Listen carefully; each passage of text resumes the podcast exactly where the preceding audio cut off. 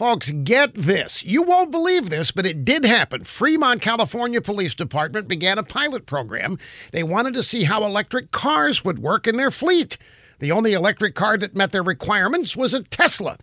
Well, last week, a cop driving the new Tesla, the environmentally friendly electric squad car, ran into a problem. There was a high speed chase. The cop radioed dispatch to ask for backup because his electric car was running out of charge, running out of juice. His Tesla only had six miles of battery life left. He was afraid the car would run out of power any moment. A police spokesman later said the incident was a one off. It would not change their opinion about using electric patrol cars. Besides, they said the car's not fully charged before it was taken out. It wasn't the car's fault, so no harm, no foul even if there was no juice. Now, don't get me wrong, I've got nothing against Teslas. If you like them, have at it. If you incorrectly believe that you're going to save the planet driving one, have at it.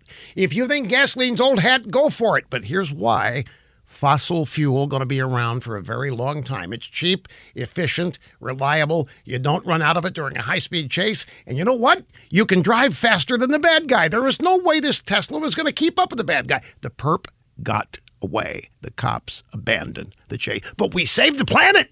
Yay!